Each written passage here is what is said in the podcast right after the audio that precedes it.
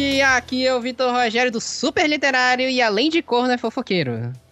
Não, tu não fez essa referência. Eu fiz. Eu também estou aqui com Renata Pamplona. Oi, tudo bom? E quem inventa a palavra perde a razão. Boa, boa. E Carolina? Ah, olá, não pensei na frase de efeito, mas é tanto corno junto hoje que vai ser bacana. Misericórdia. Parece aí que é complicado, né? Que é tanto corno junto. É a nossa lista ou é a gente? Aí fica, vou deixar pro público. Meu Deus, gatilhado aqui. Gatilho. Sim, pessoal, 5 anos depois vamos voltar novamente para fazer a terceira lista de embuste masculino da literatura. Pra ver como é uma merda, né? Em 5 anos a gente fez 3 listas de homens, fez uma de mulher só. Pois é, né? É isso. E isso a gente tá se esforçou, foda. Hein? Se esforçou. A gente se esforçou, teve que se esforçar. Pra catar aquela lista, entendeu? É foda. Pois é, homem a gente abre livro e acha na hora. Nossa, cai de penca. É isso. Tudo isso e muito mais depois dos nossos recados.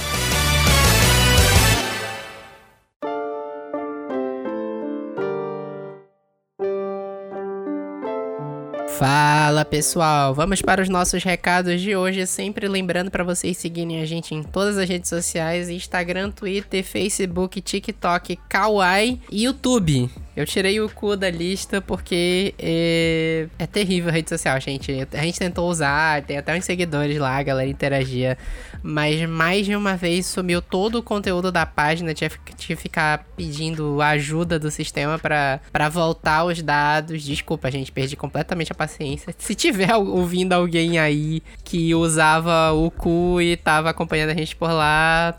Desculpa, o aplicativo é muito ruim, gente. A gente vai seguir no Twitter até apagar as luzes lá, né? Até morrer de vez. E a gente vai tentar entrar no Blue Sky, que tem a rede nova dos produtores originais do Twitter, né? Que aí é a nova esperança da galera.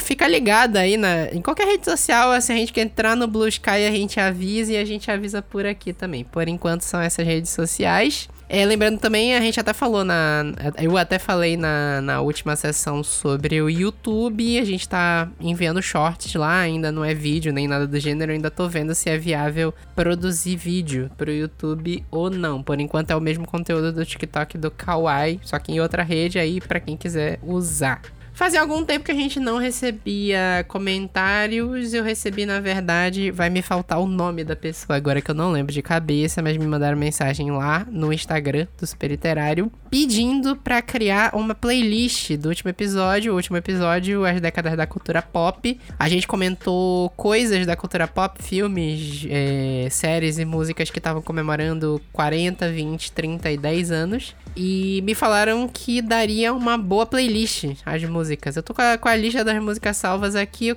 vou criar essa playlist depois no Spotify e vou passar pra vocês aí, acompanhando nas redes sociais que eu mando por lá. Se vocês quiserem mandar recados, sugestões de pauta ou críticas, vocês podem mandar pra gente em qualquer uma das redes sociais ou no nosso e-mail, revistasuperliterario@gmail.com. E é isso, fiquem aí com mais uma lista de embuches 5 anos depois. Até mais e até a próxima.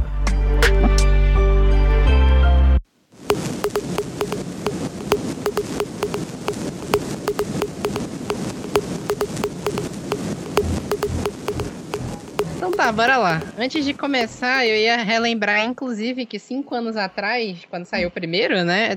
Vai passar um pouquinho a data, né? Esse aqui não vai sair exatamente na data que é completa, 5 anos que saiu o primeiro de embuste, né? Isso é um pouquinho depois. Mas, pra todos os efeitos, 5 anos atrás, a gente falou de Belo Desastre, né? Olha o timing. O timing, perfeito. Que vai sair filme, né? E quem diria que ia sair o filme, né? Porque naquela época tava prometendo o filme. Mas, né, a radiação, é porque você tem que ter cuidado, né, com radiação, tem que deixar passar um tempo pra poder trabalhar de novo no campo, aí foi isso que aconteceu. Você trabalhar de novo no... Sai agora em abril, eu não sei nem de que ano, Belo Desastre é 2011, peguei aqui o livro, né? A gente começou a gravar o Super Literário em 2018. Já era radiação, a gente já reconhecia como radiação. Pois é, já era radiação e naquela época a notícia que ia ter um filme já era velha. E foi tipo assim, 12 anos depois do livro vai sair o filme. Vai te ver. Eu não sei nem se vai sair cinema, mas aí já fica, né? Se vocês quiserem, volta lá. Vou botar até o link dos embustes anteriores, né, do Super Literário. E aí tem que voltar lá e escutar a sinopse que a Renata deu naquele dia, que foi um dos momentos lendários do Super Literário. Tá gravado na história já, né? Ah! Eu posso até botar o recap aqui. Eu vou botar o recap dessa parte na edição depois. Peraí. Tu vai ler a sinopse? Tipo, já lê a sinopse. Ah, já tô aqui, a sinopse já é ridícula. Já. Então lê, Renata, por favor. Vamos lá. Abby Abernathy é uma boa garota. Ela não bebe, ela não fala palavrão e tem a quantidade apropriada de cardigans no seu guarda-roupa. Abby acredita que seu passado sombrio, tão sombrio, está bem distante. Mas quando se muda para uma nova cidade com a América, sua melhor amiga, para cursar a faculdade, seu recomeço é rapidamente ameaçado pelo bad boy da universidade. Travis Maddox, com seu abdômen definido e seus braços tatuados, é exatamente o que Abby precisa e deseja, evitar. Ele passa as noites ganhando dinheiro. Nossa, mas esses livros são muito estereótipos, Deus me livre. Peraí. Ele passa as noites ganhando dinheiro em um clube da luta, nossa, Brad Pitt, e os dias seduzindo as garotas da faculdade. Intrigado com a resistência de Abby ao seu charme, Travis a atrai com uma aposta. Se ele perder, terá que ficar sem sexo por um mês. Nossa, que dificuldade. Se ela perder, deverá morar no apartamento dele pelo mesmo período. Qualquer que seja o resultado da aposta, Travis nem imagina que finalmente encontrou uma adversária à altura. E é então que eles se envolvem em uma relação intensa e conturbada que pode acabar levando-os à loucura. Belo Desastre é um livro sexy e apaixonante que vai deixar você completamente viciado. Ah, tá. Vale a pena voltar lá e escutar o podcast pra vocês lembrarem do cachorro louco. Nossa, sim. Ai. Travis Maddox, interpretado por Dylan Sprouse. Nossa, nada a ver, gente. Eu não consigo imaginar esse menino fazendo essa. Eu vou ligar pra polícia! Que fez After e Zack Code. Assim, After ele fez uma passagem, porque ele fez um filme e não fez mais. É, Zack Code. É o trabalho mais famoso da carreira dele. É. Mas enfim, bora lá. Vamos começar aqui com uma lista muito maravilhosa. Eu quero puxar um livro aqui que eu sei que a Carol leu. Ixi! Ai. E a Renata conhece meu relato desse livro que ela viu dando resumo, que chama Gelo Negro. Nossa! Ai, olha, vai ter briga. Vai ter briga porque esse livro, olha... Ah, vai, Vitor. Ai, vou deixar tu falar, vai. Não! Eu não vou nem defender, porque assim, vale inclusive a discussão, né, que esse livro chegou na minha mão com a galera me falando que é um dark romance. Ah, no teu cu. Pois é. Eu amo.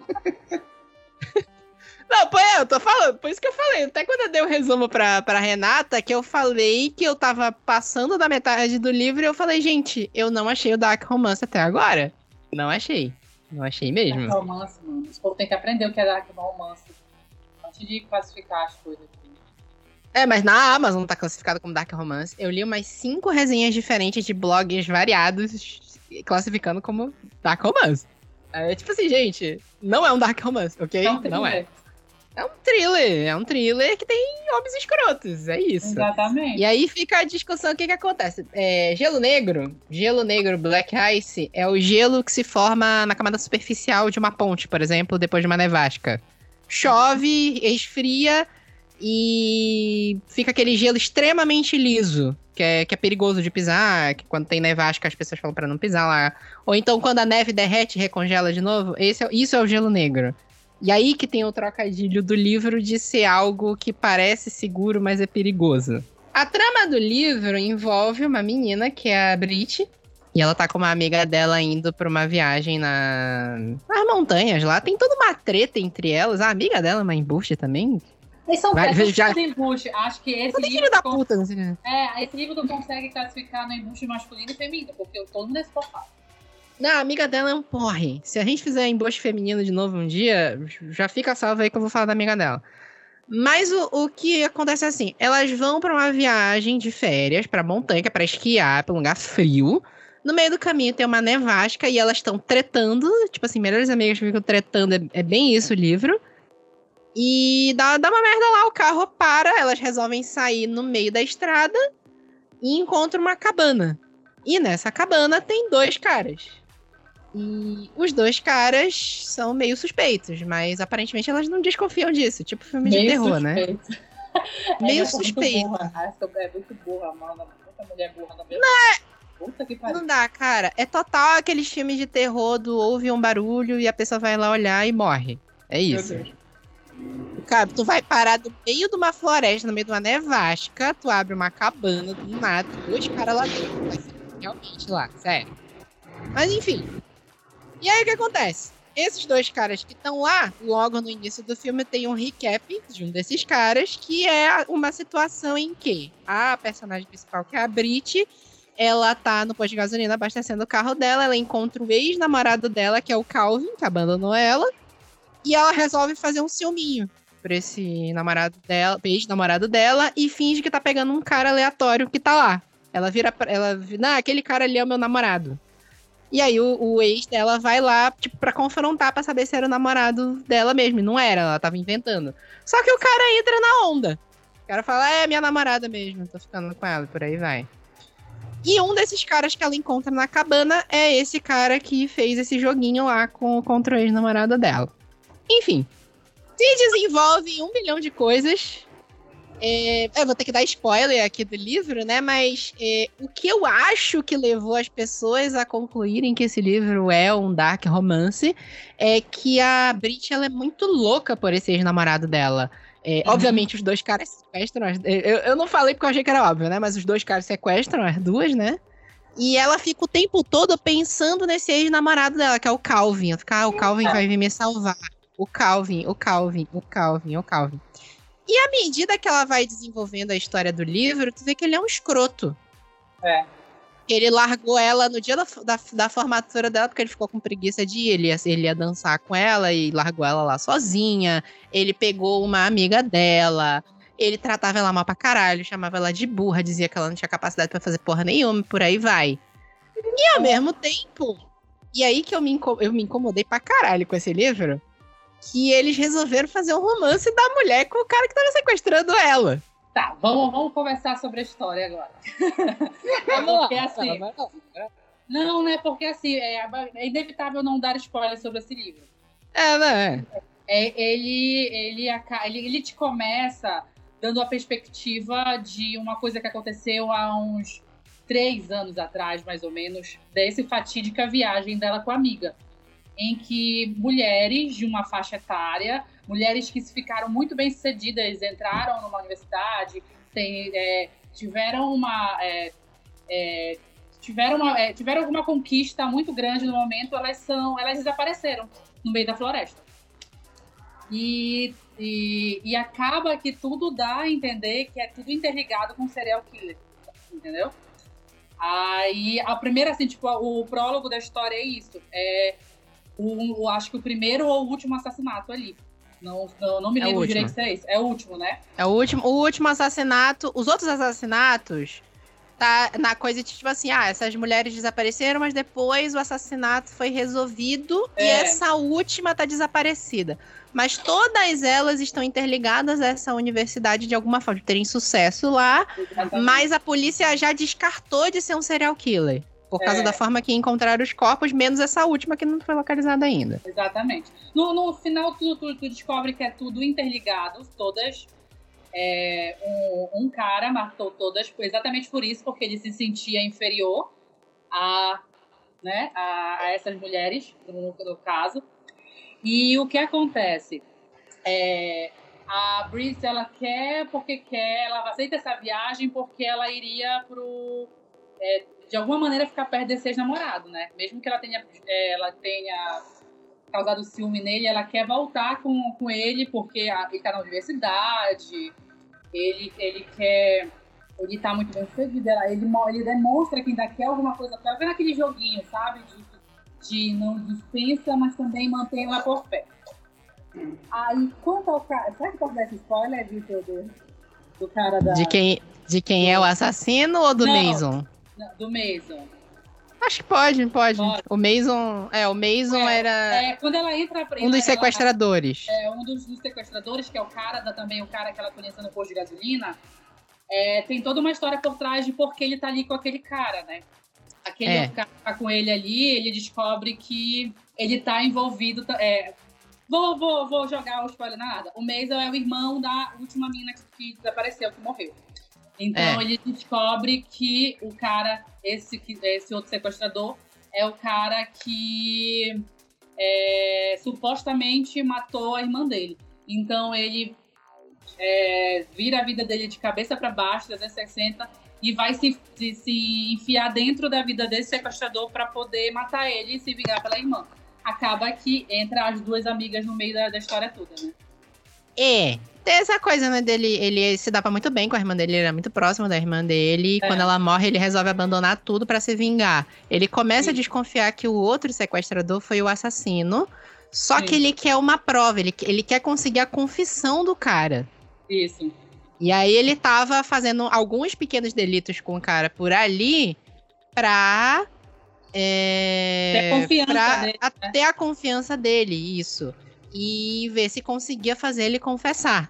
É esse o cenário do livro, e aí eu não vou revelar mais spoilers além disso pra quem quiser ler e manter a experiência de leitura. Mas assim, o Calvin é um embuste, isso aí não há o que se questionar. Eu fico em dúvida com o Mason. Porque, tipo assim... Eu acho que ele é bem parecido com o outro personagem que eu vou trazer daqui a pouco. Tentaram se justificar tudo que ele fez, porque ele tem uma justificativa, mas ele tem um pé no embuste ali também, né? Ele tem. Porque, querendo ou não, ele é criminoso também. Ele fez as cagadas dele também. O problema é que, beleza, o cara pode estar motivado, beleza, ele queria se vingar lá pela irmã dele, beleza, mas ele sequestrou a menina, não tem o que dizer. Dá a entender que, tipo assim, ele alivia pra ela. O outro cara quer dar porrada nelas, tenta enforcar elas e por aí vai. E ele, não, peraí, veja bem, não é bem assim. Não, e assim, tipo, na hora que ele reconhece ela na porta, ele tenta fazer ela não entrar na cabana. Mas, do jeito que as duas são, mano, encegueirada por macho, aquelas duas são encegueirada por macho. Quando elas viram... Não é as duas, é a amiga dela, né, a Corby. Aí elas não queriam nem saber e estavam lá no meio da cagada. Então, assim, é complicado. Ah, cara, Assim, eu vou dar um spoiler aqui, não muito agressivo, mas... Porra, a menina perdeu a virgindade pro cara no meio da floresta? Que tava sequestrando ela? Não, aquilo foi ridículo. Aquela cena foi podre. É ridículo, cara. A mulher tá sequestrada 2 dias sem tomar banho, sem fazer nada. O cara sequestrou ela, beleza. Depois parece que ele tá cuidando dela. E aí ela resolve transar com o cara, a primeira vez dela, no meio da floresta, nevando? Não neve ainda. Aí, tipo assim, eu achei... Puta merda. Eu achei o Gelo Negro um bom livro de thriller. Sim. É um bom suspense. Tem uns plot twists ali que tu não vê chegando. Eu pelo menos, não vi. Teve um que eu previ, mas teve uns outros que eu não previ. O assassino eu previ. Na hora... Tem uma cena lá que aconteceu, eu falei, é ele. É isso. Mas, beleza. O problema é que, tipo assim, depois que acontece, que passa tudo, que se soluciona tudo, tem um epílogo no livro. E, cara... O que tá acontecendo? Porque é um livro inteiro de violência, agressividade, tem assassinato, tem tiro, tem sangue, tem tudo. E o epílogo é um conto de fadas. De meu amor, estou apaixonado, pessoas se beijando na praia e... que é isso, cara? Era porque a autora é a Becca Fitzpatrick, né? Que é a mesma dos Anjos, do Hush. No Brasil é Saga Sussurro.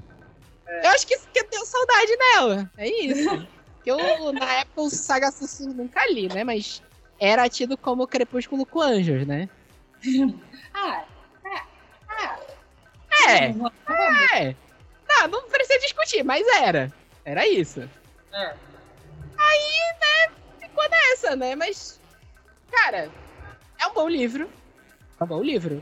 Mas eu tirei uns pontos aí dessa maluquice de meter a mulher querendo transar com a cara dentro da floresta do nada. A pessoa tirou tesão pra fazer um negócio desse.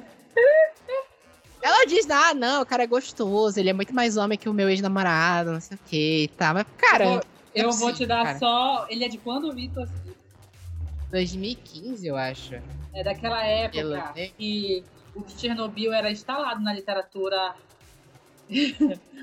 2012, 13, 14, 15. Meu filho era cada bomba que a gente lia. 2015, é. Já tava passando a era do Chernobyl. Quer dizer, ainda tem Chernobyl até hoje, né? Mas... Ah, cara, não sei.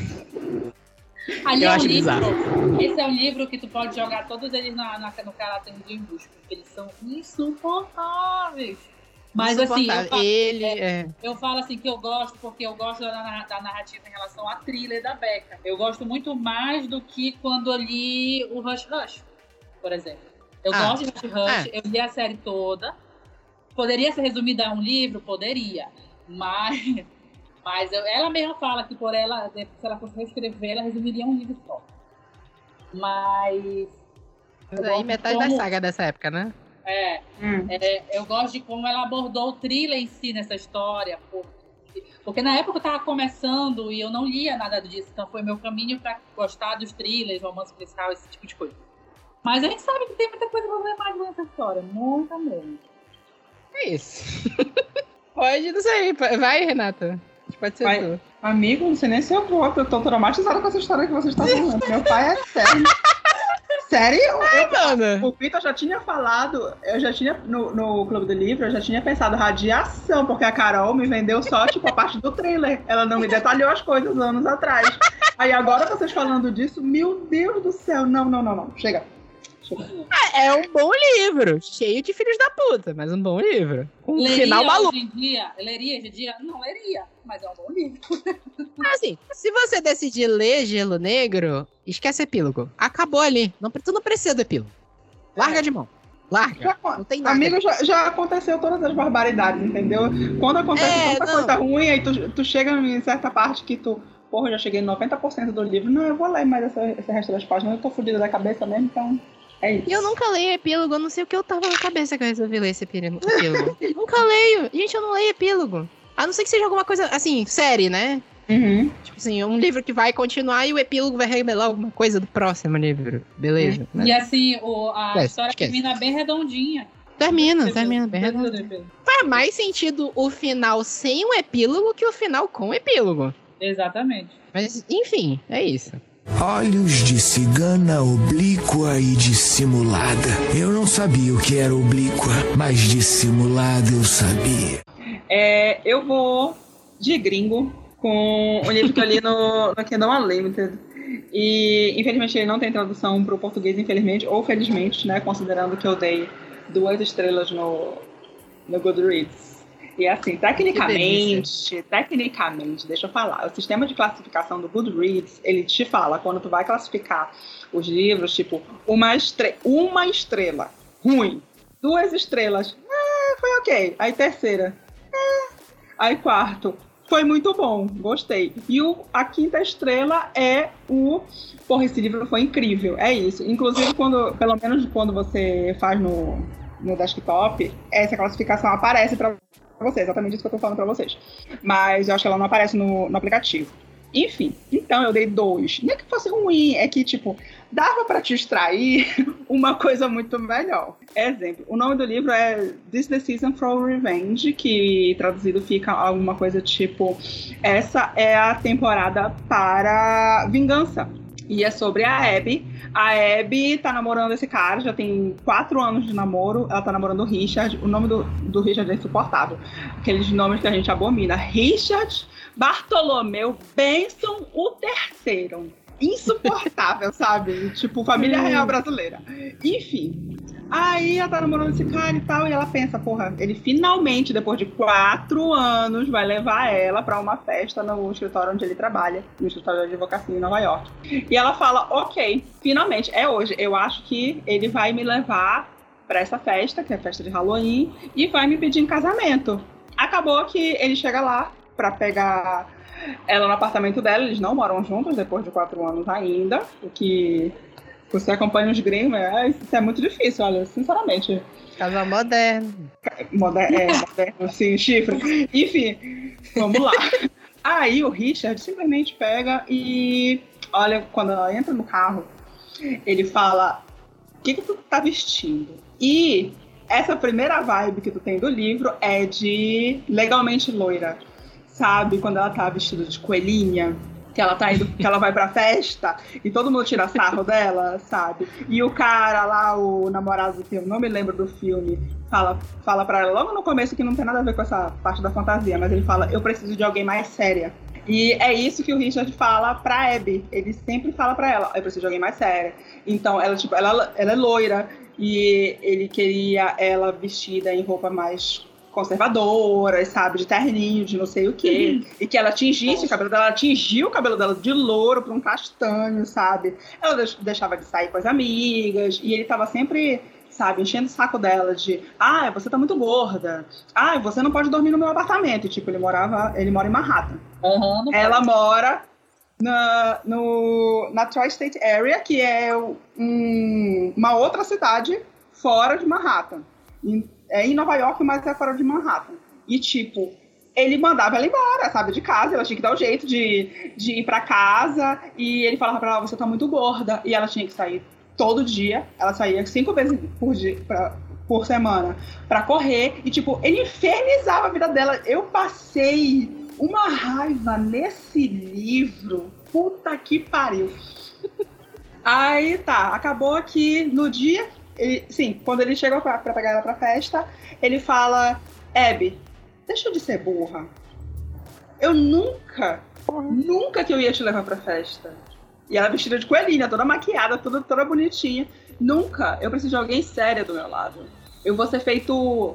Eu sou sócio de um dos donos. Eu não posso levar você. E ele termina com ela na frente do prédio dela e vai embora. Aí ela pega e liga para as amigas dela percebem, né, que ela tá chorando e tal, elas aparecem lá e, enfim, vão encher a cara, muita tequila e tal, papapá, que uma das amigas dela está no Tinder. Quando a amiga dela está no Tinder, quem é que ela acha no Tinder? O chefe dele.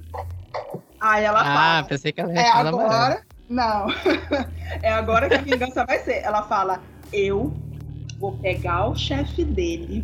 que ele sempre fala mal do chefe dele, vou fazer o cara se apaixonar por mim e vou aparecer na festa de Natal, lembrando que quando eles terminam é Halloween, na festa de Natal eu vou aparecer com esse cara, me levando pra festa, apaixonadíssimo por mim, o dono da firma. E só que acaba que o cara, ele não é um babaca, ele é super legal. E começa uma pegação, não sei o quê, só que o cara também não é um príncipe encantado. Sim. Mas lembrando que o embuste aqui da vez é o Richard, tá? Tá. E ele fala pra ela, ó, esse cara, o chefe do cara, fala pra ela, olha, eu não quero nada sério, tá? É que eu não quero te dar a ilusão de que vai ser outra coisa, mas é que eu não tô procurando nada, porque ele não queria compartilhar com ela no primeiro encontro, mas ele não queria ter filhos, ele trabalha muitas horas na empresa, porque ele é um dos donos. Aí ela fala, não, tudo bem, por mim tá ótimo, melhor ainda, na cabeça dela falando, melhor ainda, ela já se transformou de loura no primeiro encontro com esse novo cara, entendeu? E ela adora rosa. Assim, momento legalmente loura mesmo. Então, ela sai, assim, belíssima pra acabar com o cara. Enfim, o cara fica de pato, o cadelinho pra ela e dá papapá. Só que aí eles vão se envolver. E quando tu vai descobrindo, porque é incrível que todo capítulo da Abby, todo ponto de vista da Abby, tu encontra uma de nova desgraça que o Richard fazia com ela, entendeu? Ele fazia ela de secretária, de assistente pessoal. Ela cuidava de absolutamente tudo na vida dele. Inclusive... limpar o apartamento dele e ficava assim, minha filha, pelo amor de Deus, não é possível, 4 anos já teria envenenado esse homem, não dá. Olha, sério, é muita raiva. Mas esse livro ganhou só 2 estrelas por outras razões. É divertido, entendeu? Eu pegaria todo o core dele, todo o plot principal e adaptaria para uma coisa muito melhor. Mas enfim, isso foi eu. Mulheres, por favor, Passou de um ano, se tu quer mais alguma coisa, sabe? Deixa isso pra lá, deixa esse homem pra lá, vai procurar outra coisa, vai fazer um pilates, sei lá. Ai, não dá, olha, eu passei muita raiva nesse livro, não sei como. Eu só fico a mensagem, não esperem decepções amorosas pra fazer pilates, é muito bom pra coluna, independente da decepção amorosa, tá? Exatamente, independente da... Não mude a cor do seu cabelo. Ele tem um plot parecido com aquele drama Oh My Venus. Não sei. No... Me lembrou mesmo.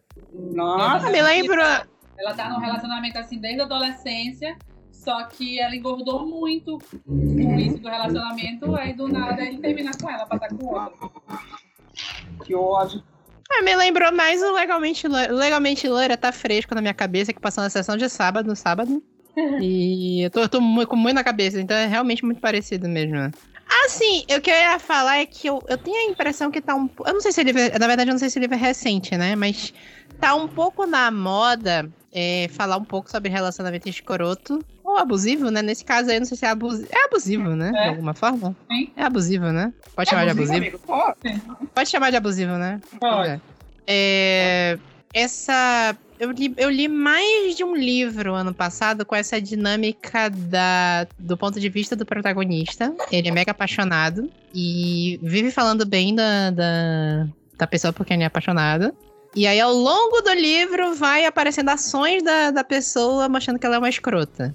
O próprio Gelo Negro tem um pouquinho essa dinâmica. A pessoa mega apaixonada e te chamava de escrota, era burra, por aí, entendeu? Uhum. É isso. É aquele negócio que a gente também muitas vezes fala, que a gente meio que tem uma névoa na nossa vista quando a gente tá no relacionamento, quando a gente tá apaixonada, que as pessoas de fora veem o que tá acontecendo, mas a gente não consegue ver até quando essa névoa automaticamente sai e a gente começa a enxergar a pessoa que tá nesse relacionamento mesmo. Aí eu acho que aí tu começa, né? Eu nem posso comentar porque, né, todo mundo já testemunhou milhão, né? Amigo, sua vida amorosa dava um episódio de podcast. Dava. A minha irmã tava falando outro dia, Vitor, tu é burro, tu não me ouve, eu te falo pra te fazer as coisas e tu só percebe anos depois. Todas essas mulheres falam que elas são escrotas contigo, tu não me ouve. Meu Deus, que é isso? Então ela tem uma amizade muito sincera de irmão, assim, ela tava falando isso o dia desse. Mas é bem isso. Quando tu tá no relacionamento abusivo, tu não percebe. Aí eu acho que virou meio uma moda de escrever livro desse jeito, né? Eu acho bacana esse debate e falando... Tu falou que ultimamente. E realmente, tá? E é um livro que é aquela coisa, ele não só aponta o problema. Nós temos muitos livros apontando o problema, mas não dando soluções. Exatamente. Então, ele fala da problemática, entendeu? De, ela abriu mão da personalidade dela. E o comportamento do cara era um grandíssimo de um filho da puta. Mas não é só isso, sabe? É do outro... Não só do outro cara, mas das amigas dela. Ela tem duas melhores amigas incríveis. E ela se descobre, ela volta, sabe, pra si, ela fala que, quase no final, ela fala, sabe, eu voltei pra mim, eu tô me voltando pra onde eu queria estar, da onde eu nunca deveria ter saído, eu nunca deveria ter abrido mão de mim. E esse livro ele foi lançado dia 25 de outubro do ano passado, 2022.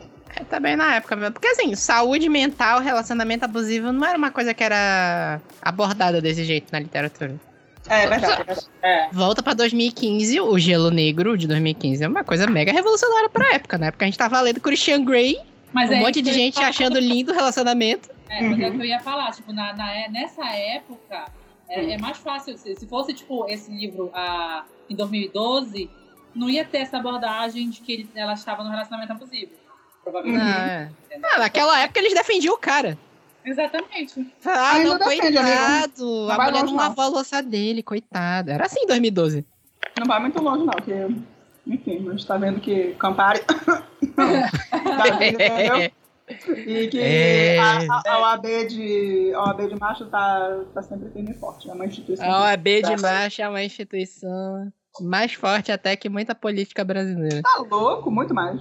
Olhos de cigana oblíqua e dissimulada. Eu não sabia o que era oblíqua, mas dissimulada eu sabia. Bom, eu vou trazer um embuste de um livro que eu li faz um tempinho. Não é uma coisa recente, mas é uma autora que eu gosto, E ela tem uns livros, assim, que se tu for pegar, tem alguns personagens bem problemáticos também. Eu vou trazer o Nick de Conversa Entre Amigos, da Sally Unen.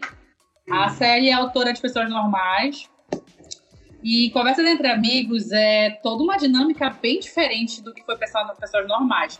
Porque a gente tem aqui quase uma história de um relacionamento poliamoroso. Então, assim, começa com essas duas amigas que foram namoradas, mas hoje só são amigas. Elas estão numa festa e tudo. E essa amiga da Bob, que é a protagonista da história, ela se interessa muito por uma fotógrafa muito famosa. E essa fotógrafa começa a entrar nesse círculo de amizade delas. Elas ficam muito próximas, justamente essa ex-namorada da Bob com essa fotógrafa. Só que essa fotógrafa é casada com o Nick, né? O Nick... E com isso, como a Bob começa a ver essa dinâmica das duas ali... sempre muito íntimas, conversando ao pé do ouvido, tendo os seus segredinhos e tudo, ela se sente um pouco isolada, e ela percebe que o Nick também está um pouco isolado. Nisso eles se aproximam, e nisso eles começam a ter um relacionamento também. Só que assim, ela acaba assim, tipo aquela coisa de, tipo, ela é um pouquinho trouxa, que ela se apaixona por ele, ela idealiza o relacionamento com ele e tudo, só que ele tá cagando e andando pra ela. Ele sempre fala, desde o começo, quando eles começaram a se relacionar, que ele pode estar apaixonado por ela, mas ele nunca vai largar desse corpo. E assim, mesmo que o casamento esteja em ruínas, que eles não sejam mais um casal mesmo, só morem junto na mesma casa, eles nunca vão se separar. E isso vai desgastando a Bob... em outros relacionamentos, no relacionamento com a quais ela era uma das melhores amigas dela, na vida profissional dela, na vida dela do dia a dia, só que eles ficam nesse ciclo vicioso de que mesmo ela tentando sair desse relacionamento, o Nick sempre aparece, vai voltando nisso. E no final, assim, não sei como é que eu posso dizer o final da história, acaba que ela aceita, sabe? Ela fica meio frustrada porque por tudo que ela passou, ela aceita manter o relacionamento com ele, mesmo ainda tendo casado com a esposa. E a esposa sabe desse relacionamento. Aí tu fica assim, eu não acredito. Então eles ficam nisso, sabe? Nesse ciclo, nesse triângulo. Aí de uma hora pra outra ela tá com a ex-namorada de novo, aí ela vai se separar. Aí fica assim, ela tá ficando às vezes com a ex-namorada, aí ela volta com o Nick também, ela sabe que ele tá casado, que ele nunca vai se separar, e a fotógrafa sabe disso. E a fotógrafa já ficou... É uma cagada, assim, é um negócio generalizado. Só que ele, assim, tu percebe como ele... É aquela sensação de que eu tenho meu casamento, não tá lá essa Coca-Cola, mas eu vou manter aqui. Mas eu também vou manter ela que tá aqui comigo pro que eu quiser. Se ela não quiser, tudo bem. Mas se ela quiser, eu vou ter sempre essa opção, tá? A história toda. Mas é um dos meus livros, eu acho que eu gosto mais de Conversas Entre Amigos do que Pessoas Normais. Ele flui muito mais rápido. Só que a Sally é aquela autora que fica assim, por que eu tô lendo essa bosta? Mas não consegue parar de ler isso, sabe? Meu Deus, amiga. Aí tu vai e continua lendo. Primeiro que a narrativa dela é toda diferente, ela não tem pontuação. É parágrafos que vai se seguindo assim direto, não tem pontuação. Mas tu consegue identificar e ela vai te prendendo na história. E tu vai pegando raiva e no final tu tá assim... ela ficou com ele. Foda-se, ela ficou com ele. Mas ela continua no relacionamento. Mas ele passa muita... Ele me dá uma certa agonia, assim, por tu conseguir perceber que ele tá enrolando a pessoa ali, mantendo ela em banho-maria, né? O que ele quiser. E a vida da menina entrando em parafuso, porque ela entra em crise existencial, ela não sabe o que ela quer... ela não se acha adequada e por aí vai. Eu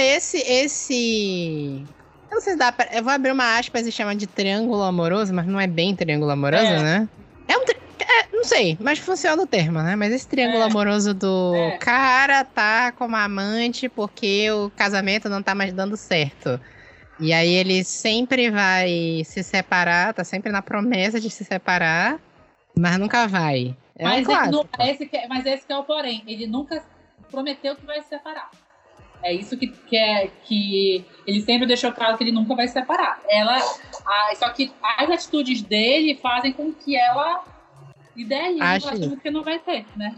Ah, mas é da mesma, né? Pode prometer, mas as atitudes também, fingir que tá apaixonado, né? Ou sei lá, o cara é poliamoroso, sei lá, não sei. Não, tudo muito assim, tem algumas, tipo, as cenas deles na cama, ele é tudo muito mecânico, assim, tipo, fez, vai e acabou e pronto, tipo, não se preocupa muito com ela. É bem complicado, ele é um personagem bem complicado. Eu confesso, Lona, fica aqui pra saber como eles vão adaptar essa história pra série. Ela já tá gravada, e vai sair. Então, assim, vai ser uma coisa bem, porque Pessoas Normais foi uma coisa bem importante na época, quando ela saiu a série. Porque ele foi bem fiel. Não sei se eles vão conseguir ser bem fiéis a esse aqui. É sério ou é filme? Eu não entendi direito. Eu acho que é série. Sério? Sai por onde? Faço a mínima ideia. Mas tá. Mas vamos adaptar, né? Já tá até gravado, Vitor. Já? A gente marca de ver no mesmo dia de Belo Desastre. Meu Deus. O Belo Desastre já combinou, eu, Renata e Anne. A gente vai toda encapuzada, de máscara, chapéu, de óculos. É que eu vou ver esse filme no cinema, hein? Pra ninguém ver, a gente precisa assistir. Bora sim. Eu vou com uma camisa, cachorro louco. Nossa! Não! Ai, meu Deus! Que beleza!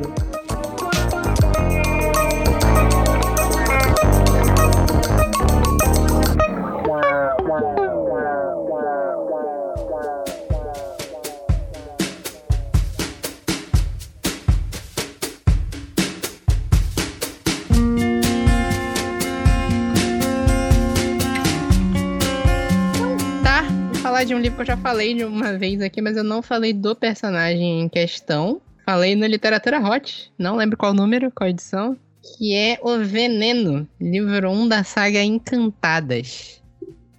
Que é um livro bem interessante, bem educativo. dá pra definir dessa forma, né? O Encantadas, ou série Encantadas, ele é uma trilogia, eu queria lembrar o nome dos livros, é Veneno...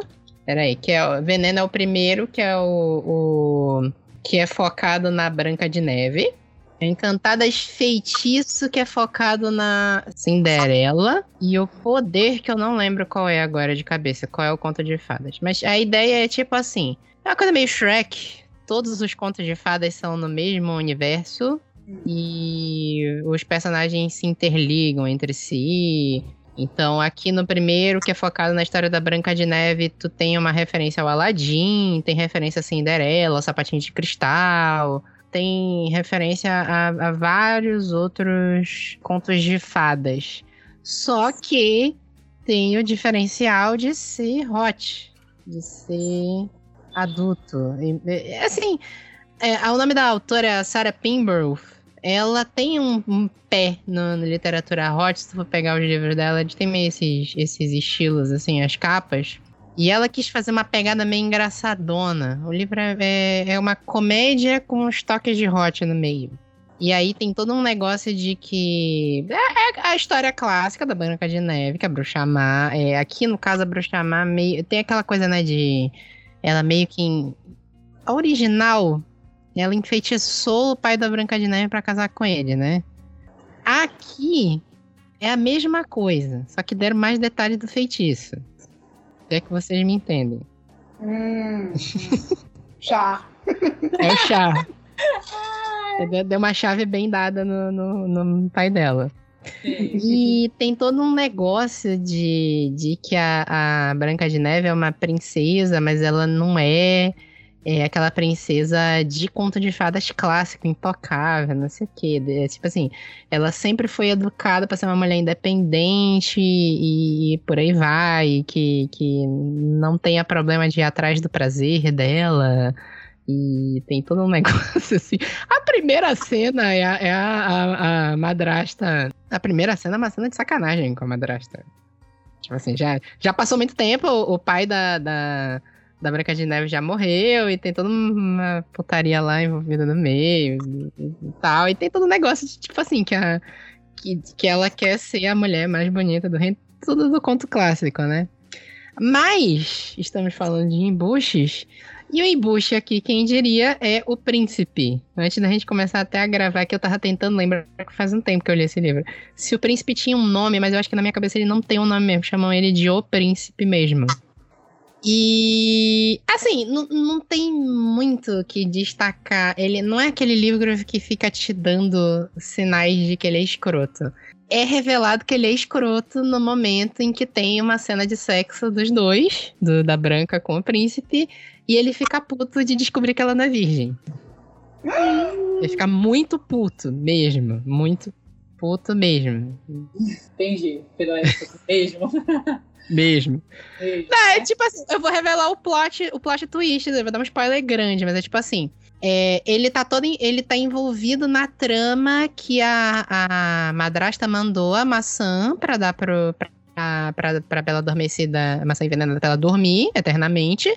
E no meio tem toda a parte do caçador. O caçador tem uma ligação com a história da Cinderela, e ele é um personagem assim que está sempre preso às promessas dele. Tem todo um negócio assim, ele meio que ajuda a salvar a Branca de Neve, e o príncipe meio que ajuda a salvar também. E tem uma hora que eles estão, eu não lembro, eles estavam fugindo pra algum lugar e dormiram junto lá, e rola o negócio. Ele fica puto que a Branca de Neve não é virgem, e dá a maçã pra ela. Arrombado do caralho. É tipo assim, salvei ela. Porque é tipo assim, salvei ela. Tu acha que ele quer salvar, e tu descobre que ele queria salvar ela pra casar com ela e pegar a herança. É isso. Só que ele queria uma mulher intocada pra ele e tal, e por aí vai.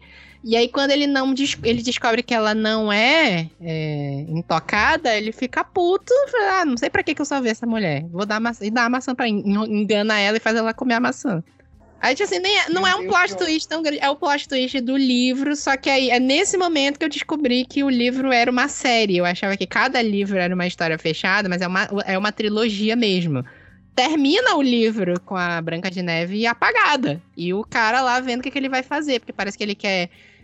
entregar pra madrasta e pegar o dinheiro da recompensa. Então tem toda uma história aí. Mas é um filho da puta, cara. É um filho da puta dos clássicos. Daquele do a mulher tem que ser intocada. Por aí vai, aqueles clássicos mesmo. Que isso aí é plot de novela, né? Isso aí é plot de novela. A gente viu 1 milhão desses plots nos anos 90. Ah, é pra acabar com os contos de fada, mano. Mas é isso, é um livro legal, é um livro engraçado de ler, tem umas partes engraçadas lá. Eu ainda vou finalizar a série, porque na época eu lembro que eu tinha visto essa capa. As capas desse livro são muito bonitas, as capas são muito bonitas. E eu lembro que eu vi essa caixa pra lá e pra cá em Americanas da Vida, Saraiva, e eu nunca tinha parado pra pensar o que era o livro. Aí quem se interessar, o primeiro tá no Kindle Limited, na época eu li no Kindle Limited. Eu acho que o box se encontrava, assim, tipo, pela barra dela de 10, 20 reais no máximo. Porque, assim, fizeram muito, mas não vendeu. Não pegou muito aqui. É um livro que vendeu bastante lá fora, mas ele não pegou muito aqui, não. Nunca pegou muito. Ele é lá dos idos dessa época, 2014, 2015 também, por aí. Não teve muita divulgação, né, Vitor? A gente que tava muito envolvido com o evento naquela época, né, a gente nunca tinha ouvido falar desse livro, né? Exatamente. Eu ouvi falar, amigo, eu não me interessei mesmo. Eu achei a capa horrorosa. Eu achava a capa, parecia aquela série Once Upon a Time, sabe? Sim, exatamente. Que era uma releitura da série, assim, ou sei lá, alguma coisa do tipo. Nunca que era isso. Mas falam que é o Once Upon a Time adulto, né? Falam, se tu lê resenha da época, o pessoal fala, é tipo Once Upon a Time, mas com um toque de sacanagem. Aquela, como é o nome daquela frase que tem na capa do livro, que é sempre algum crítico comentando? Eu não sei, amigo. Não... sempre tem na capa, assim, algum crítico. This is an improvement. Não sei o que é esse tipo de coisa. Aí eu lembro, eu achei um aqui que tá escrito, Veneno, primeiro livro da saga Encantadas, é um livro totalmente sexy e sarcástico. Tu diz? Isso é lá de... Não, isso é o que o próprio livro diz sobre si. É isso. É isso. Pra quem quiser entender a vibe do livro, o que ele diz sobre si mesmo, é isso. Olhos de cigana oblíqua e dissimulada. Eu não sabia o que era oblíqua, mas dissimulada eu sabia. Eu vou de mais um gringo que tá também no cu. Tá no cu, é o ano. Você tá enfiando tudo no cu. Tô em bucho no cu. Eu tô. Ai, Jesus, delícia. Renata tá numa temporada boa de personagem, one... né? Tô. 1% of You. E assim, e tem uma outra coisa. Esses dois livros são livros que eu li porque eu vi citação no Twitter. Pra te ver o ponto, eu sou influenciável, entendeu? Eu vi uma boa citação, moleque, eu fico nervosa. Ai, Jesus. Aí, enfim, é sobre a... Vamos lá, cadê o nome da gata? É sobre a Hadley mais uma vez. Ai, só que dessa vez é uma mãe solo, né, no caso. E o livro já começa com a Hadley anunciando pra uma colega de trabalho dela que... ela tá grávida. Ai, desculpa, não falei a tradução do livro. É 1% de você. Aí, ela fala que ela tá grávida mais uma vez e tal. E, tipo, ela já tá com 2 meses. Aquela coisa de vamos deixar passar o primeiro trimestre, né? Pra começar a anunciar, gravidez, papapá. E a colega de trabalho dela vira pra ela e... Ô, minha filha, tu tem certeza que é isso que tu quer? Porque a Hadley já tem uma filha. Com um cara... que foi o primeiro namorado dela, foi o único homem com quem ela já esteve, que ela namorava desde o colégio. Só que esse cara, tipo, ele já estava no terceiro curso superior, porque ele largava os cursos e ele arranjava trabalho e era despedido, assim, 2 meses depois. Enfim, um vagabundo. E ele ficava em casa, cuidando da filha. Só que... tu para pra pensar aqui, a Hadley, ela tava estudando ainda, quando começa o livro, pra ser enfermeira, pra pegar a certificação dela. E ela estudava e trabalhava. Trabalhava numa casa de repouso, ou tipo, ela trabalhava 8 horas por dia e ainda ia pra aula e depois ia pra casa. Ou seja, foi pela jornada, né? Porque chegava em casa e, enfim, o bonitinho não tinha limpado a casa, não tinha... A filha ainda tinha que tomar banho, e papapá, e tu fica... O nome do embuste é Scott. Aí tu fica, meu Deus do céu, não tem 5 páginas, eu já quero matar esse homem. E tu descobre que, quando ela chega na casa dela, que ela descobriu que ela tá grávida, que ela confirmou que ela tava grávida no hospital, a filha dela fala pra ela... Mãe, eu dormi aqui porque no meu quarto dava pra ouvir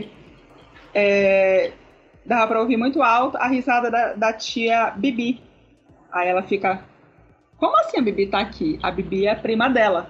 E ela falou, é. Aí a filha dela de 3 anos fala, a titia vem várias vezes ver o papai. Olha, rapaz, aí... De repente, a gente tem um pulo já de tempo, que ela já tá com 8 meses de gravidez depois, ela largou o cara, finalmente. Todo mundo falava pra ela largar, mas ela precisou chegar naquele ponto, entendeu? E o cara atormentando ela pra ela voltar, porque, ai, porque como é que você vai criar nossos filhos? E, ai, eu sinto falta da minha filha, não sei o quê. Mentira, tudo um tormento, sabe? Aquele cara que atormenta e a família dele, aliás, igualmente atormentando a fulana que estava grávida, que trabalha várias horas por dia, que não depende de nada dele, pelo contrário, ele que dependia dela.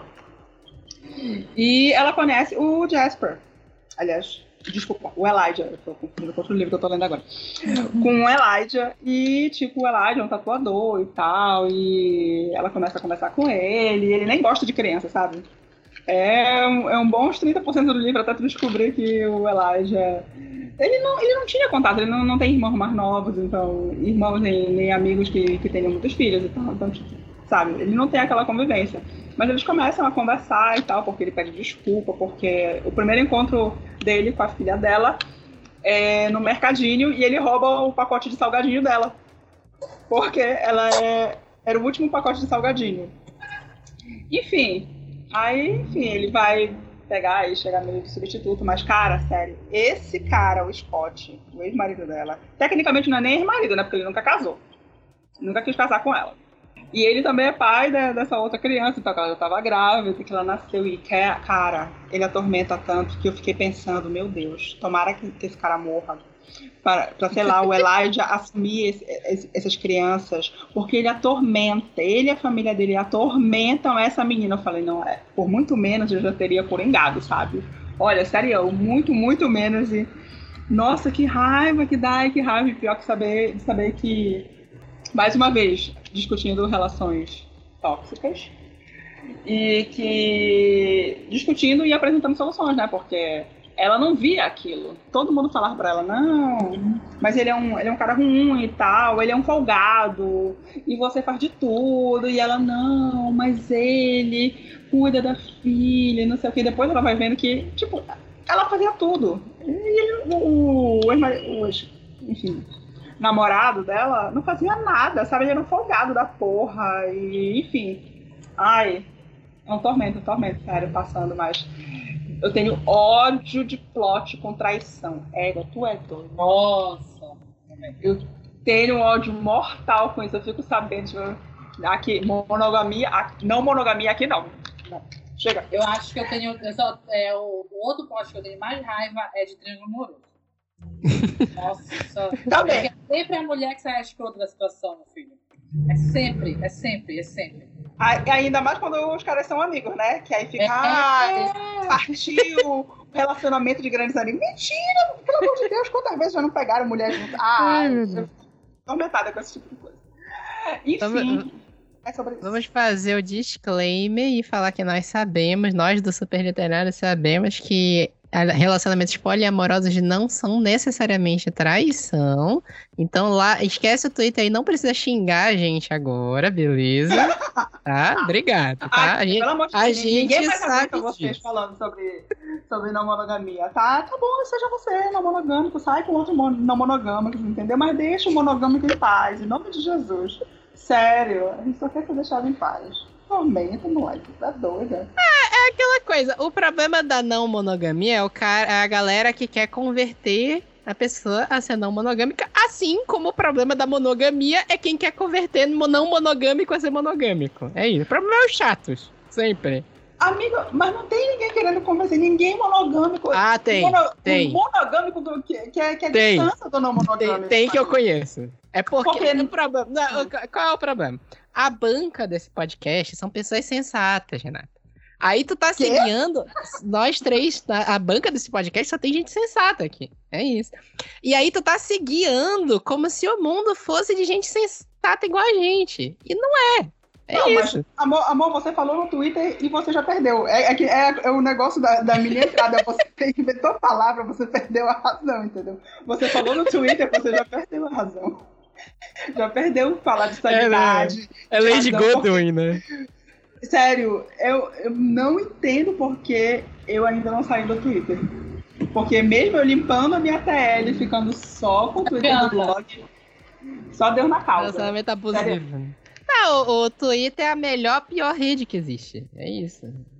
É sobre isso. Ele é muito bom em ser ruim. É sobre isso. Tá certo? É. Tá certo.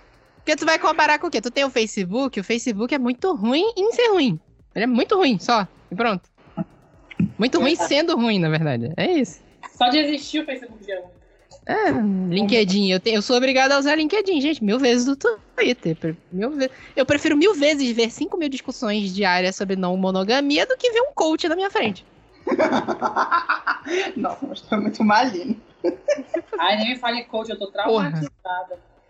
Não, isso é um negócio que vale comentar, porque teve a demissão em massa do iFood agora, passou da minha TL do LinkedIn uma pessoa demitida do iFood que tava elogiando o iFood. Com papo de coach, com papo de, eles agora me deram a minha chance de evoluir. Vai tomar uma coisa. Então, 1000 vezes no Twitter, foda-se. Mas é isso, não fiquem com ódio da gente não monogâmica, porque eu sei que tem gente que é não monogâmica que escuta isso aqui, então não é pra ficar com ódio, a gente entende. O ódio é com o livro, beleza? É, a gente tem raiva da filha da putagem, é diferente. É, a gente tem raiva da filha da putagem, é isso. Exatamente, porque eu já ia perguntar de onde tu tirou o papo de não monogamia. É porque eu tenho um monte de amigo não monogâmico, é isso, que escuta podcast. Então, gente, não é com vocês, entendeu? Não é. É tipo quando a gente fala que só tem xenofóbico no sul e a galera vem, mas nem todo sul. Então, se tu não é contigo. É isso. É verdade. Foda-se. Não te entrega. Não te entrega. Olhos de cigana oblíqua e dissimulada. Eu não sabia o que era oblíqua, mas dissimulada eu sabia. Talvez esse meu embuste dê um pouquinho de não treta, mas uma... Não sei se a Renata vai concordar. Vai dar treta. Eu acho que não. Vai dar treta posteriormente, porque... Twitter. Não, porque assim... Água. Eu vou trazer o Jeremy de Verity da Colleen. Eu acho que a Colleen é uma expert de escrever embuste. Então a gente... Por que não trazer Colleen Hoover pra cá, né? Mas tudo bem. Mas é porque, assim, principalmente depois que eu li a cena extra que ela lançou há pouco tempo. Porque a gente fica com aquela pulga atrás da orelha assim, será que não foi ele mesmo o filho da puta da história toda? Não mudando muito a minha opinião sobre o final do livro. Eu ainda mantenho a minha opinião. Só que depois a gente começa a perceber alguns lances dele que ele repetiu, ele fez com a Verity e repetia com a Lou, e que você fica, ele tem um padrãozinho assim, tipo, de... no caso, como elas são escritoras, ele tem algumas falas que eu via que era muito parecida.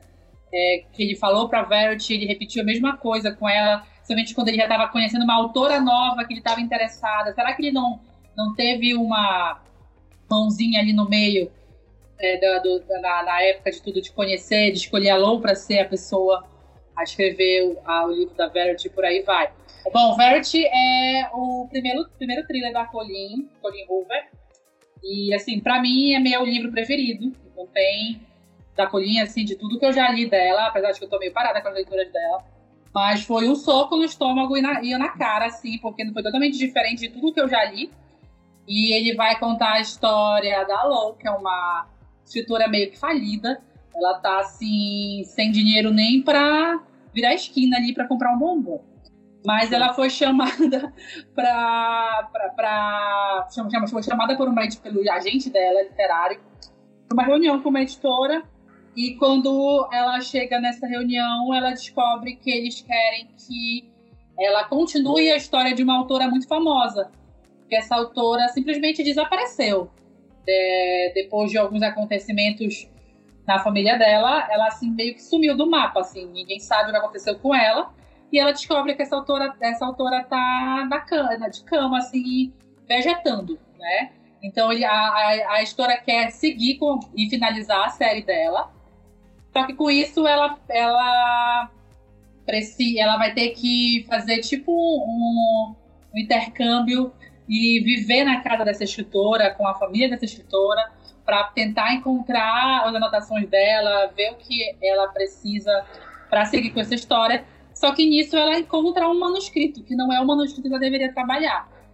E é a Verity contando a história de como, teoricamente, ela matou os filhos dela. E como a vida dela ela é totalmente uma farsa, ela é uma psicopata e por aí vai. Assim, eu acredito, eu sou time manuscrito, eu acredito no que o manuscrito escreveu, eu posso ser trouxa? Posso, mas eu acredito. Mas... tem todo uma história, vai se desenrolar toda uma história de que talvez a Verity não esteja vegetando como aparenta estar, que ninguém entende como ela tá ali, se foi o marido tem dedo nisso ou não, e nisso também toda a história, a Verity começa a se envolver a Lou começa a se envolver com o Jeremy. Eles começam a ter um relacionamento ali. Só que como eu falei, a história veio pra mim, tipo, ele também tem uma parcela de culpa com a cena extra, que ela soltou mais recente, porque ela deu a entender que, assim, tipo, ele não é uma pessoa muito boa, porque, e também ele tem uma mãozinha em tudo aquilo, porque depois, não vou dar um spoiler, porque Verity não tem como dar um spoiler, senão você perde toda a graça do livro. Mas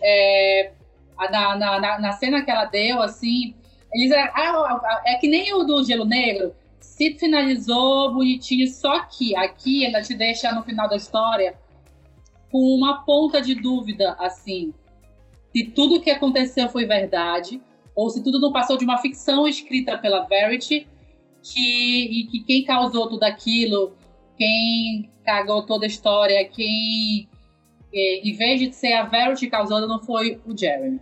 Então você fica naquela dúvida, porque teoricamente ele estaria perfeito para ela, né? Tudo que... Só que ao mesmo tempo que ele é perfeito para ela ali, ele meio que isolou a família de tudo aquilo ali, para ninguém chegar perto e para ninguém ver, entender qual é a verdadeira história. E isso ela também ressalta um pouquinho na cena extra que ela soltou depois, porque vai acontecer algumas coisas que ele vai fazer para que ninguém descubra o que real aconteceu com isso tudo, né? Essa história toda. Ah, então assim, eu fico assim, ele é bem problemáticozinho também. A história toda, acho que todo mundo ali em Verity é problemático. Ninguém é normal. Ninguém tá muito bem na cabeça, nem a criança, muito menos os adultos ali da história. Então assim, é para te deixar bem assim, é uma história que eu acho que me deixou um pouquinho perturbada. Eu, assim, a gente comentava, porque a primeira cena de Verity é um atropelamento com o miolo na cabeça do outro explodindo na cabeça da Lou, no meio da rua. Então, assim, é bem chocante. Muita gente não gosta, acha que ela romantizou muita coisa. Concordo também, ela romantizou algumas coisinhas, mas não seria Colleen se ela não tivesse botado uma safadeza no meio, né? Mas eu trouxe o Jeremy. Não sei se a Renata concorda, se discorda. Amiga, eu concordo a partir do momento. Aliás, eu não sei se eu concordo. Não sei. Não dá. Não sei se dá. Renata, amiga, não concordo porque eu queira casar com ele. Amigo, eu não te diria casar, não. Mas a cena da mordida na cama. Rapaz, até quem leu, só quem viveu sabe, porque eu não posso nem olhar até hoje como é o nome, Carol, dessa parte do headboard, me esqueci. A cabeceira, sabe? Até hoje eu fico pensando nesse negócio, eu não posso olhar uma cabeceira de cama, até hoje eu não como pra mim, porque eu ia ficar pensando nisso, entendeu? Nossa, isso é uma safadeza demais. Mas assim, é aquela coisa, tirando a criança, eu concordo que todo mundo é muito problemático, porque a criança ali é fruto daquela loucura toda, entendeu? É fruto do meio, porque olha, serião, mas assim, são pessoas muito falhas, assim como na vida real, assim como eu, você e qualquer outro que conhecemos, qualquer pessoa que conhecemos, mas o negócio é que ela tentou dar aquele plot twist, sabe? Aí isso me deixou meio puta, mas eu não sei se eu considero, porque eu acho que eu dou razão pro Jeremy ter coringado, sabe? Sim, depois de tudo que ele leu, serião, eu teria... Nossa, só a cena do como é? Do cabide, uhum, e do berço, nossa senhora, é uma loucura, entendeu? Então, eu acho que assim, a gente... Se nós formos analisar que as ações dele final, de ter, não dá pra dar spoiler, mas dele ter feito aquilo com fulana, se a gente for falar isoladamente, realmente ele foi tóxico. Mas eu completamente entendi, inclusive teria feito pior. O erro do Jeremy foi que ele deixou vestígio. Sim. Mas eu concordo que ele tinha um padrão ali, entendeu? Ele tinha um padrão, porque eu também... de novo, eu não posso julgar o cara. Carol, tu sabe que eu tô apaixonada por um homem, entendeu?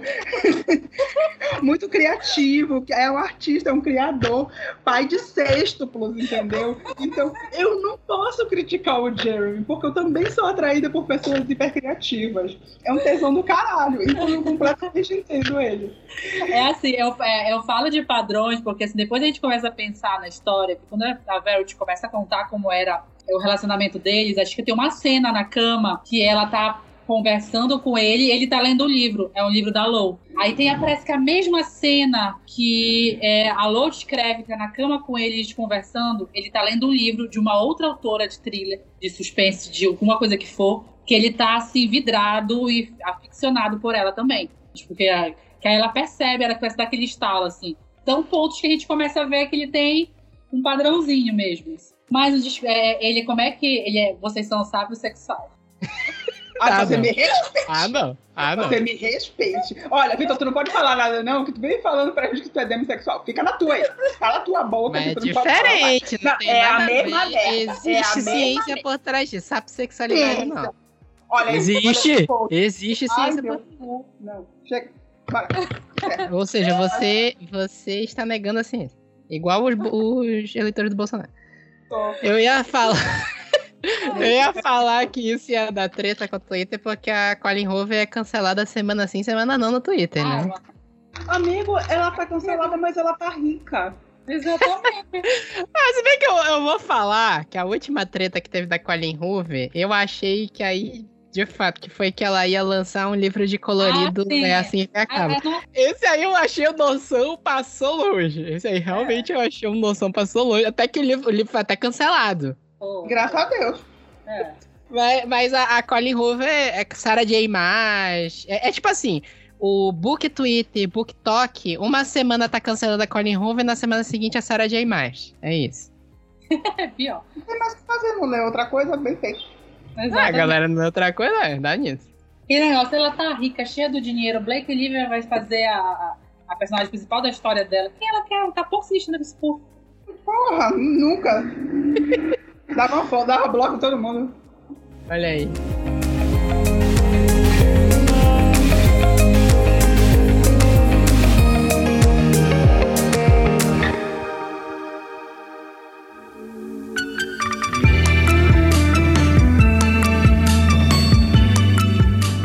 Eu pensei 1 milhão de embuches pra essa lista aqui. Pode até já ficar salvo até pra próxima, né? Pensei Coringa. Tava pensando no easter egg do The Witcher. Mas aí eu resolvi trazer um clássico que tá bem em voga agora, que a gente nunca discutiu aqui, por incrível que pareça, que é um livro que eu gosto bastante, que é o Bentinho de Dom Casmurro. Ah, o Vitor tá pra treta hoje. Meu Deus, Vitor. É treta. Da minha cabeça é consenso, que ele é um escroto. Tu pode até discutir se ele é corno ou não, mas que ele é um escroto até onde eu sei é consenso. Uhum. Ou não? Não, é consenso, amigo. Não a não ser que vocês queiram considerar a opinião do Calvo do Campari, que esse provavelmente defenderia o Bentinho. Eu acho, até onde eu sei, que é consenso que o Bentinho é um escroto. Até porque ele mesmo fala que ele é escroto, que ele é chato, né? Ele é. O Dom Casmurro, pra quem não sabe, né? Livro clássico, Machado de Assis. Dom Casmurro é um autorrelato de um personagem que ele mesmo diz que é chato, que é o Bentinho. Ele é o Dom Casmurro, é um apelido que os amigos dele dão pra ele, e é um relato sobre a vida dele, de como ele se apaixonou pela Capitu, mas como ele sempre teve uma... Ele é um incel, né? Acho que daria pra dizer que ele é um incel. Ele é um incel, não era? Amigo, se ele era incel, ele não tava casado. É, tem isso. Mas tinha o negócio de ter uma baixa autoestima, né? Sei lá. Questão dele, problema dele, problema da mãe dele, ninguém tem nada a ver com isso, coitado da Capitu. Ah, ninguém tem nada a ver com isso, mas ele jogava em cima da mulher, tudo isso. Claro. Não devia nem limpar a própria bunda. Pois é, e acabou que ele casa com a Capitu, que era a mulher que ele era apaixonado a vida toda. Ele tinha sido prometido a virar padre, e aí ele teve até que quebrar a promessa da mãe dele e conversar com a mãe dele pra poder casar com a Capitu. Casa com a Capitu, tem um filho, e ele passa a vida inteira achando que o filho não é dele, é do amigo dele, que é o Escobar. E fica até esse negócio de, o filho tem a cara do Escobar, não sei o quê, tipo assim.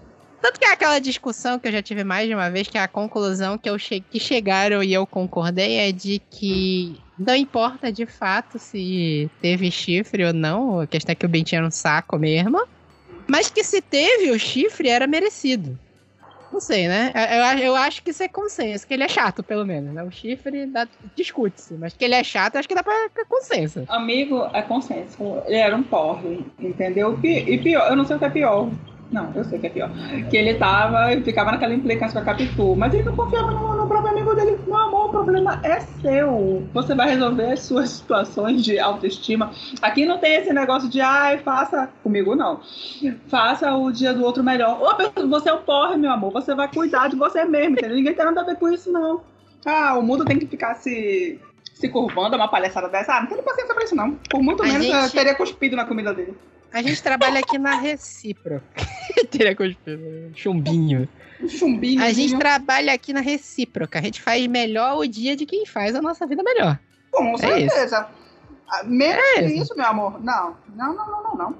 É isso, porque querer fazer melhor dia de gente chata. Ah, nossa. Pelo amor de Deus, fazer de todo mundo. Não tá me chamando de Poliana, porra. É Poliana, Andy Wifeni.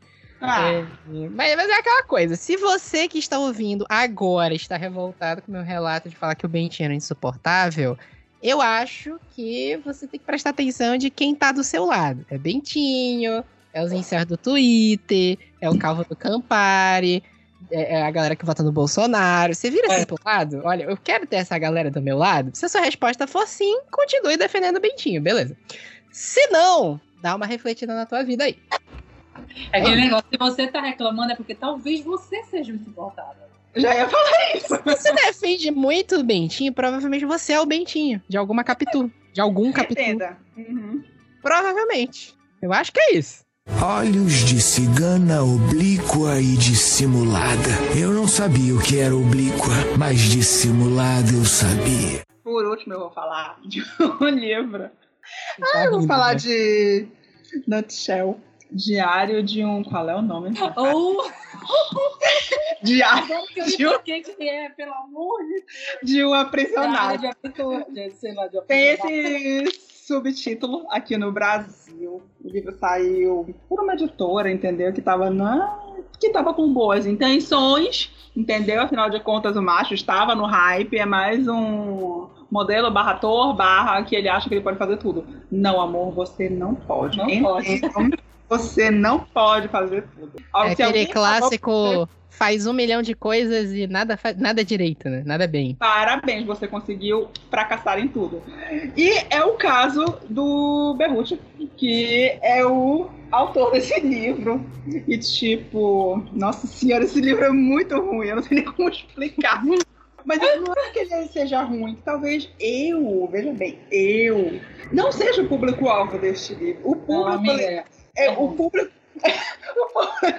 desse livro. Tem que ser fã do Bentinho pra ser público-alvo. Olha, amigo, pra te falar a verdade, eu acho que gostaria, entendeu? Quem é fã do Bentinho gostaria. Não necessariamente a parte de ciúme, entendeu? Mas, assim, o personagem principal é o Nico. O Nico, ele é um jovem italiano. Ele tem... 20 anos, eu acho, 20 e poucos anos. E a família dele é tradicional de ir pra faculdade pra fazer medicina, se eu não me engano. Ou medicina ou é direito, uma coisa assim. Um desses cursos aí de cheio de incel. E, enfim, aí simplesmente ele fala que ele se aborrece, uma hora tá na Itália e ele é de uma família, enfim, bem... É classe média, alta. E ele tem o que ele quer, sabe? O carro que ele quer, e tal, papapá, o dinheiro que ele quer. Ele junta um pouco do dinheiro que ele tem, pouco não, né? Porque, enfim, dinheiro do papai. Ele junta o dinheiro que ele tem e vai fazer um mochilão na América do Sul. E ele passa por várias coisas, acaba que ele se envolve com um cara que tem um cartel de drogas. E ele pega a mulher desse cara do cartel, mas não é só isso, é que quando eu falo que eu não sou o público-alvo desse livro, é que é um livro muito... Deixa eu ver como é que eu posso descrever para vocês. É um livro de homem para homem, sabe? A descrição de como o Nico leva a vida, não só porque ele tá com 20 e poucos anos, não é por causa disso, é obviamente um homem descrevendo tudo, os seus relacionamentos. Ele não tem respeito por nada e por ninguém, e ele acha que ele pode tudo. E não é porque ele é jovem, mas porque, enfim, ele é um homem, ele leva a vida como ele quer, entendeu? Ele acha que, não, ele é um fodão, e tem uma cena, spoiler, de homenagem, que é, obviamente, o sonho do homem, enfim, heterossexual, que tá lá com 2 mulheres, entendeu? Mas tu fica assim, sério? É sério, tu lê a cena não tem emoção nenhuma. Tu sabe o que é emoção nenhuma? Eu estava seca lendo esta cena, não tem absolutamente emoção nenhuma nisso, nesse hot.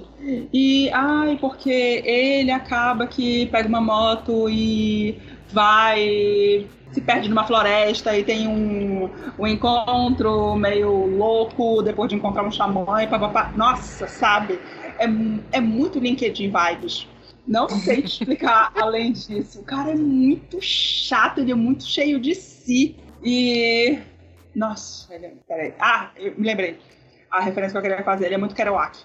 E como alguém que leu, que eu achei um porre também, cara... os personagens, os nomes dele, as viagens dele, papapá. Tudo pra mim era muito... era extremamente verborrágico, que não é o caso de Nutshell, é bem básico aqui mesmo. Mas é muito... nossa, porque eu vou viver a vida. Porque eu tenho uma missão além disso. Tipo, não, amigo, você não tem nem talento pra essa missão. Você não tem nada, entenda. Você não tem nada pra completar isso, entendeu? E, nossa, é um livro chato pra caralho. E tu pensa que, tipo, são 200 e poucas... acho que nem 200 páginas. São 100 e poucas, Renata. Bem fininha. É basicamente uma novela. E é chato pra caralho. Eu terminei o livro, eu tô aqui no Goodreads, eu dei 2 estrelas. Tá boazinha. Eu dei 2 estrelas na broderagem, sabe? Porque o autor é muito bonito, porque se não fosse, eu não sei o que foi que bateu na minha cabeça nesse dia de dar esse tanto de estrelas pra esse livro.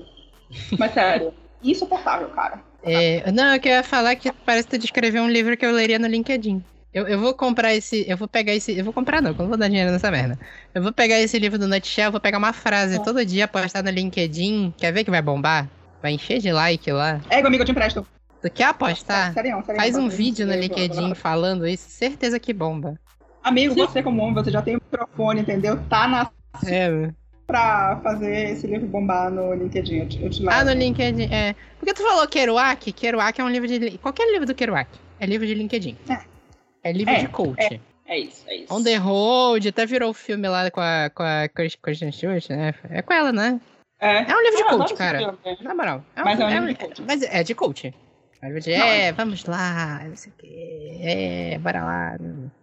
Kerouac é aquele cara lá do Misto Quente também, que eu acho insuportável. Não é de coach, né? Mas o Bukowski, sei lá, não sei como é que fala. Ai, puta merda. Junta o nome dessa galera todinho nesse grupinho da galera que te entrega o livro na mão e fala, olha, vai mudar a tua vida. Aí tu lê e fala, gente, esse livro é insuportável. É tipo isso. E o Júlio ainda fala que é um livro quase que autobiográfico.